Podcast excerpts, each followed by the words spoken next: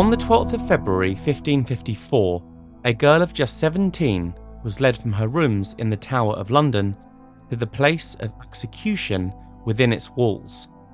Lady Jane Grey mounted the scaffold, her last act, which marked the end of a tumultuous six months, which had seen her proclaimed Queen, deposed just days later, imprisoned, tried, and subsequently sentenced to death.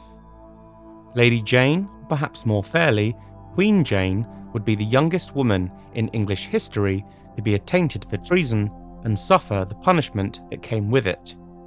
There is, in my opinion, no figure from history who has a more tragic story. But how much do we really know about Lady Jane? Was she the innocent bystander history would have us believe?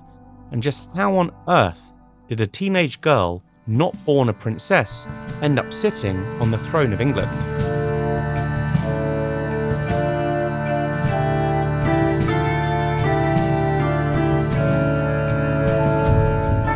Welcome back to the Tudor Chest, the podcast, episode 5 The Life and Death of Lady Jane Grey.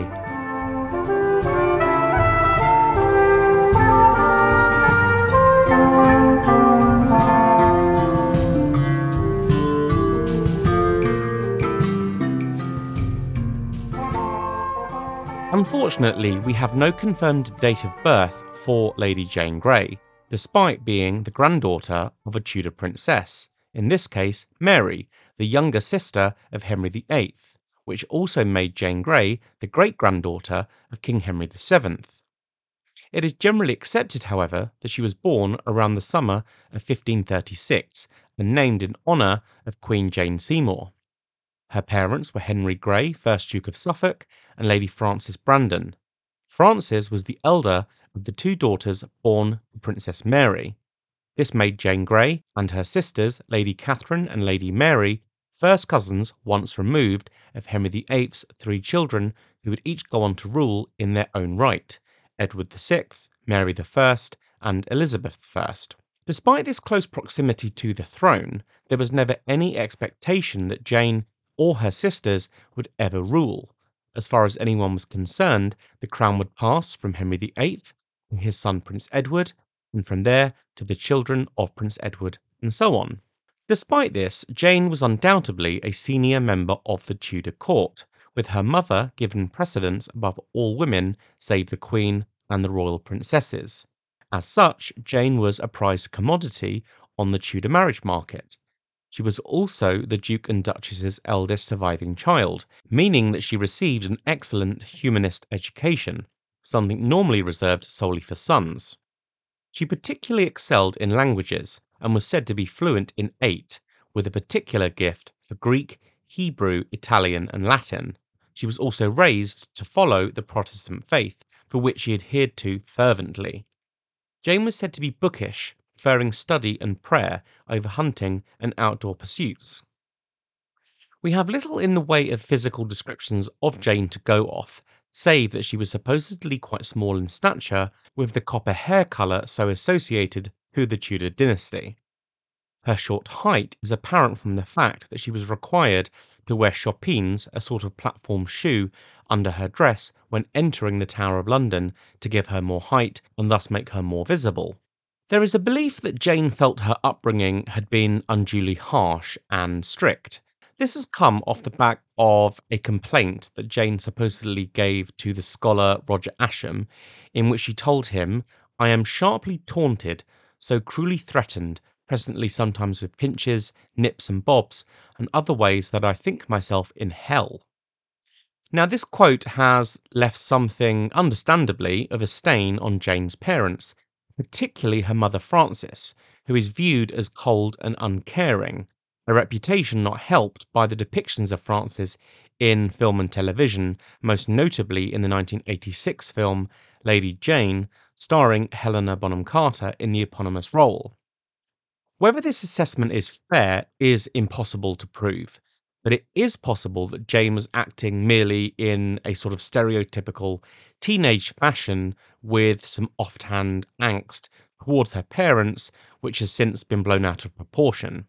In January 1547, King Henry VIII died, and with that his son, Prince Edward, was proclaimed King Edward VI. As children, Edward and Jane were said to be very close, often playing for hours in the grounds of Hampton Court Palace. Once king, however, the ability for Jane and Edward to spend time together was understandably significantly reduced.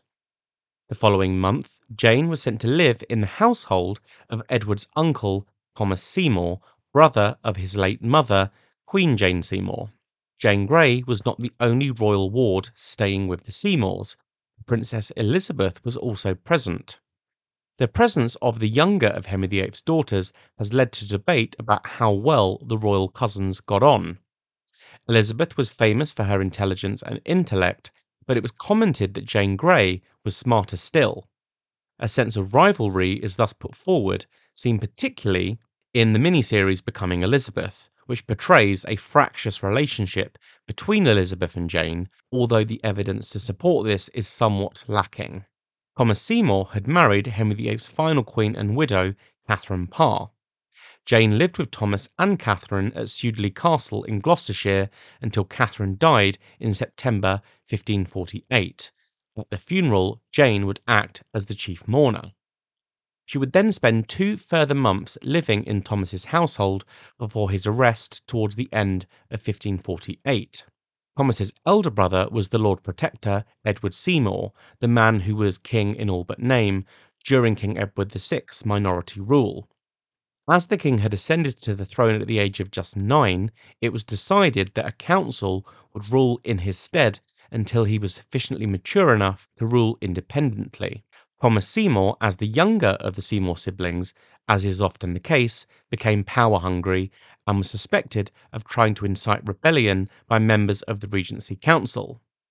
Edward Seymour initially tried to save his brother from ruin, but when he was discovered outside of the king's apartments, gun in hand, having shot and killed one of the king's spaniels, nothing could be done. Thomas Seymour was tried and condemned to death. He was executed in March of 1549. Jane would spend the next four years of her life back at her family estate, Bradgate Park in Leicestershire. In May of 1553, she wed Lord Guildford Dudley, a son of John Dudley, 1st Duke of Northumberland. Her sister, Lady Catherine, had been wed to Lord Herbert, heir to the earldom of Pembroke. Dudley, by this point, was easily the most powerful man in England, having ousted Protector Somerset, and like the king, he prescribed doggedly to the reformed Protestant faith. He was therefore forcibly against the third iteration of Henry VIII's Succession Act, which was released in 1544.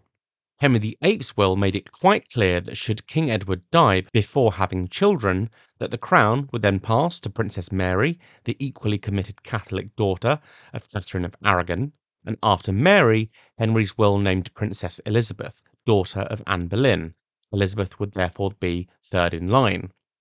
It is here that the stipulations of Henry's will became rather unorthodox, which arguably justified potential revisions to it later down the line. After Elizabeth, the natural successor would have been the living descendants of Henry VIII's elder, although already deceased sister, Margaret, Queen of Scotland. Beyond her descendants, it would have been Jane Grey's mother, Frances, and then Jane and her sisters. Although it is not completely clear as to why Margaret of Scotland's children were removed from the line of succession, it is believed to have been due to their being born outside of England. Why Frances herself was not named is also unclear. Instead, any sons born to Frances, her heirs male, were to rank, Henry decreed, after Elizabeth, and after them it would then go to Jane Grey. As there were no sons of Frances, Jane Grey was thus fourth in the line of succession under Henry VIII's will. Just a few weeks after Lady Jane's marriage to Lord Guildford, the king became gravely ill. At this point, he made changes to the predetermined will of his father and drafted a new line of succession, which he called My Device for the Succession. The idea that his half sister Mary would follow his reign was utterly repellent to Edward twice over, for both her religion and Mary's sex went against her. In Edward's eyes, like his father, ruling was the stuff of men and not women. Edward also believed that anyone following his reign had to be legitimate in law, which also neatly removed his other half sister Elizabeth from the line of succession. He had already altered his will earlier in the year to mirror his father's, so that it read that should he die before having children, that the then non-existent male descendants that may come of Frances Brandon would be Edward's heirs. Should Frances bear no sons, then it would pass to the Lady Jane's heirs male. For Edward VI, however, there simply was no time. The king and his councillors knew that he was dying, and at the eleventh hour he finally agreed that he would have to name a female heir to his crown.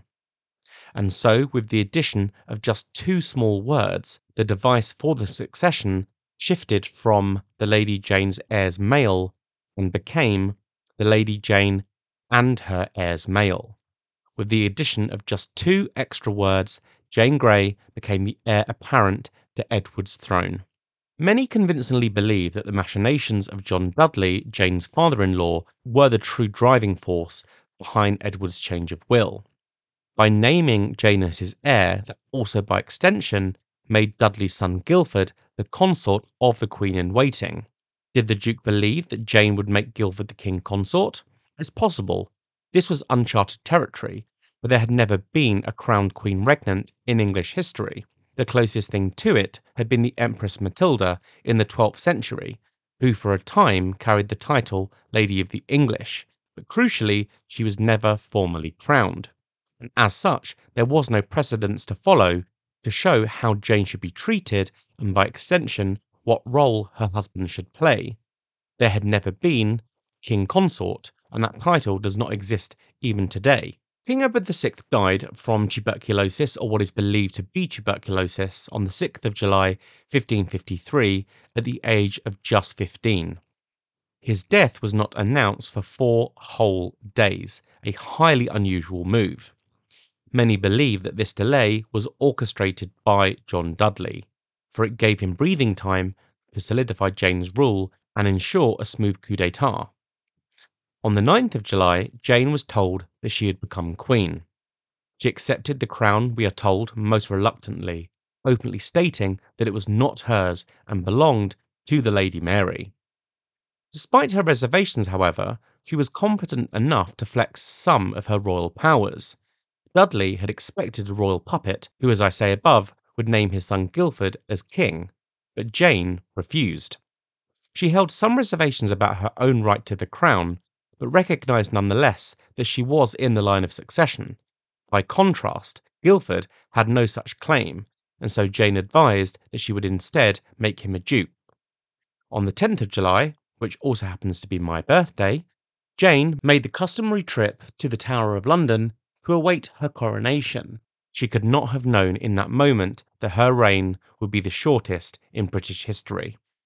A major task that Dudley faced to ensure Jane's rule went unchallenged was to totally isolate and neutralize Princess Mary. His greatest hope was to go a step further and have her arrested. But this was to overlook the broad popularity of Henry VIII's eldest daughter, not to mention her vast network of supporters, for somehow word reached Mary that there was a plot to block her from the crown. When word reached Mary that Dudley had successfully displaced her rule and placed Jane Grey on the throne, she immediately began rallying troops to challenge him and Lady Jane. On the 14th of July, Dudley left London, heading to Norfolk to capture Mary. A huge mistake. In his absence, Dudley's entire plan fell apart. Under overwhelming popular support from the people, who saw Mary as the rightful queen, the Privy Council switched allegiances, naming Mary Queen on July 19th. Jane's rule was now over. Although known to history as the Nine Days Queen, Jane was actually queen from the moment that Edward VI breathed his last, and as such, she was actually queen for 13 days, but this doesn't really have the same ring to it. From being queen in waiting to queen, Jane was now a prisoner in the Tower of London, she was held in the gentleman jailer's apartments, with Guildford housed in the Beauchamp Tower. Jane's father, the Duke of Suffolk, was also imprisoned, although released Shortly after, when Lady Frances rode to meet with her cousin, Queen Mary, she pleaded with the Queen, placing the blame of the coup squarely at John Dudley's feet. The subject of what would happen to Jane and Guildford wasn't decided straight away. The same cannot be said for John Dudley, who was captured on the 20th of July in Cambridge. He did not attempt to flee or to resist, realizing that to do so would be folly. Five days later, he was escorted through London to the Tower. It was said that his guards struggled to keep the angry people of the capital from attacking him. They pelted him with rotten food and hurled abuse. He was tried on the 18th of August and sentenced to death to be carried out on the 21st. Perhaps hoping to be spared, he converted to the Catholic faith, but this was to be an empty move. Mary proceeded with the sentence, and he was beheaded on the 22nd on Tower Hill in front of a crowd of approximately 10,000 spectators. It was said that when Jane was made aware of her father-in-law's religious conversion, that she exploded in anger. Now known as Jane Dudley, Jane was charged with high treason, and just under two months after the Duke's execution, on the 13th of November, it was finally time for Jane to take to the stand. Her trial took place at the Guildhall in London alongside her husband Guildford and two of his brothers, as well as Archbishop Thomas Cranmer. Unsurprisingly, the verdict was a foregone conclusion. All were found guilty and sentenced to death. The specific crime that Jane was convicted of was that she had treacherously assumed the title and power of the monarch. The evidence for this was a number of documents being put forward in which she had signed as Jane the Queen. She could therefore be burned or beheaded at Queen Mary's pleasure. The Queen was, however, disposed to be merciful. She believed Jane to be the pawn of more powerful men around her, a wronged innocent. She would also extend this clemency to Lord Guildford and his brothers. They were, however, kept in the Tower of London as prisoners for the time being. Devastatingly for Jane, matters beyond her control would ultimately turn the tide firmly against her.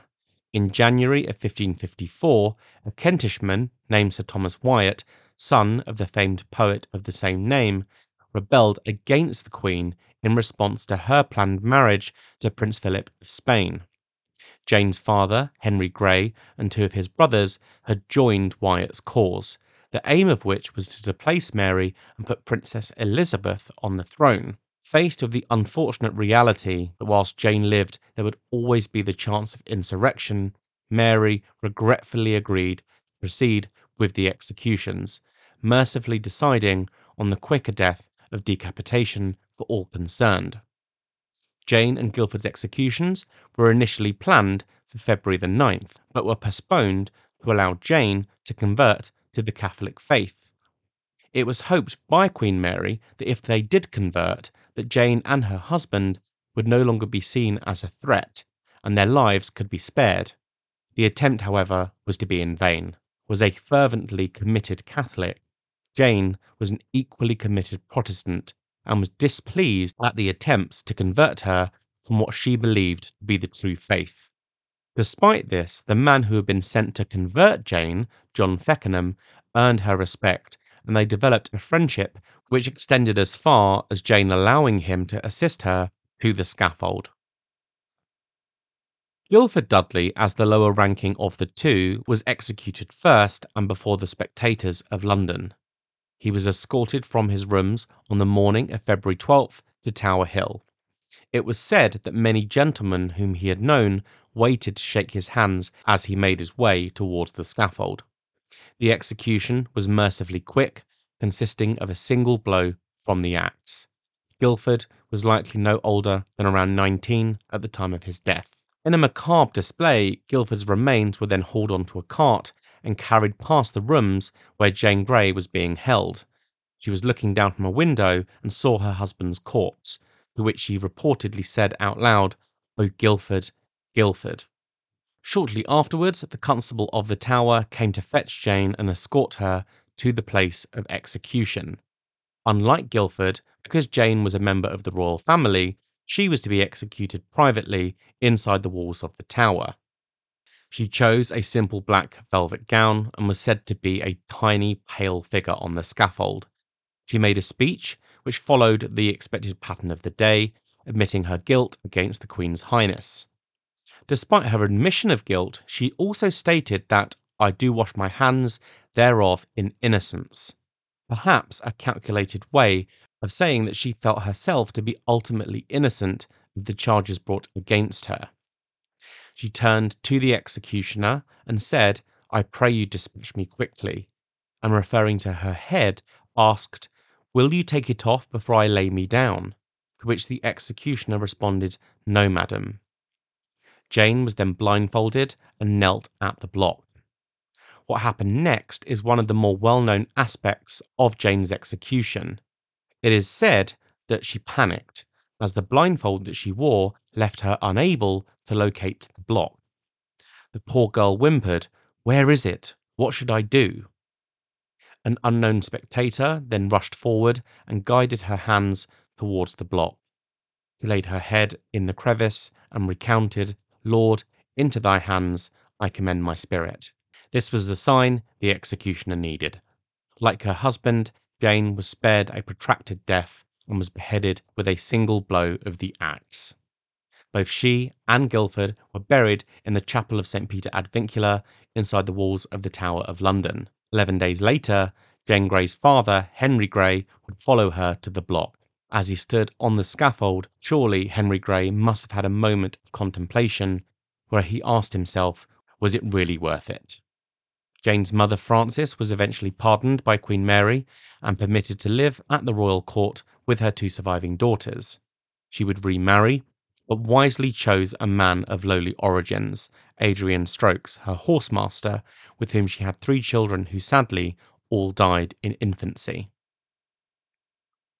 I stated at the start of this episode that I believe Jane Grey to be perhaps the greatest of the Tudor tragedies. She was a gifted and brilliant young woman and based on everything we know of her, if Jane were alive today, I think she'd have ruled the world. To think that a girl of just 16 or at most 17 could be so brutally executed for something that was entirely beyond her control is incredibly hard to compute in the 21st century. It seems barbaric to us. Equally, it is easy to understand that Mary felt incredibly pressured by those around her. Ironically, it actually did the Queen no favours many of her supporters felt that the executions of Jane and Guildford were unduly harsh, and this was a reign that was characterized by its bloodshed. When reviewing Jane's life, there is a question which is seldom asked or discussed, and that is her legitimacy. And I don't mean that in the context of her birth, but in her legitimacy to the throne of England itself. This question was examined at length in an amazing three part documentary series about Jane Grey by the historian and author Helen Castor. During this programme, J. Stephan Edwards, a Tudor historian, makes the case that Jane was actually the true and rightful heir to Edward's throne because, as the king of the day, Edward's decision counted for more than Henry VIII's pre existing will. He argues that Henry's will was, in effect, meaningless once Edward became king, and from there onwards that it was his will that mattered and not his deceased father's.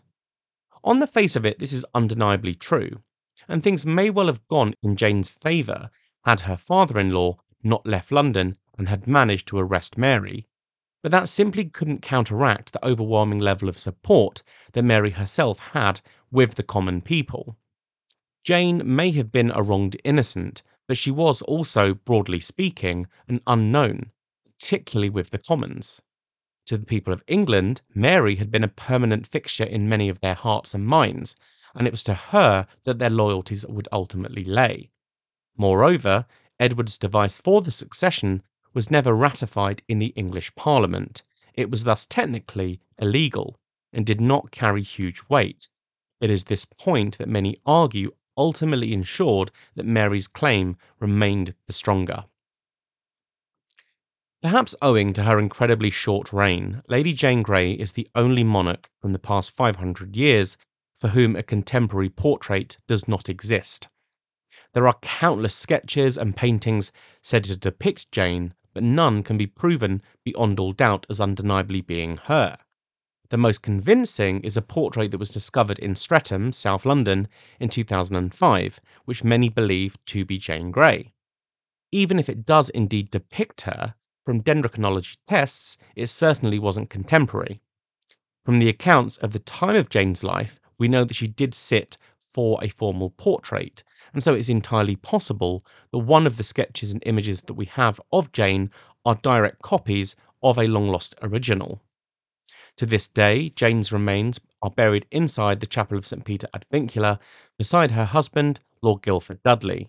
Their remains were not examined or uncovered during the restoration work done to the church in 1876, and as such, we cannot say exactly where she is buried, although marble plaques to both Jane and Guildford are nonetheless on display in the little church. Despite her very short reign, it should never be forgotten that Jane Grey achieved something no woman had done up to that point. She was formally acknowledged by the Council as Queen of England in her own right. Her story is desperately sad and should have ended very differently. Beyond all doubt, this was a girl who deserved so much better. And so that brings me to the end of this, episode 5 of The Tudor Chest, the podcast. Next week, I'm diving into the world of costuming in Tudor film and television and welcoming my first guest speakers. In addition to my weekly episode, I also put a subscriber only episode out each Tuesday on my Patreon account. To listen to that and to get access to much more from the Tudor Chest, please head to patreon.com forward slash the Tudor Chest. Thank you all and speak soon.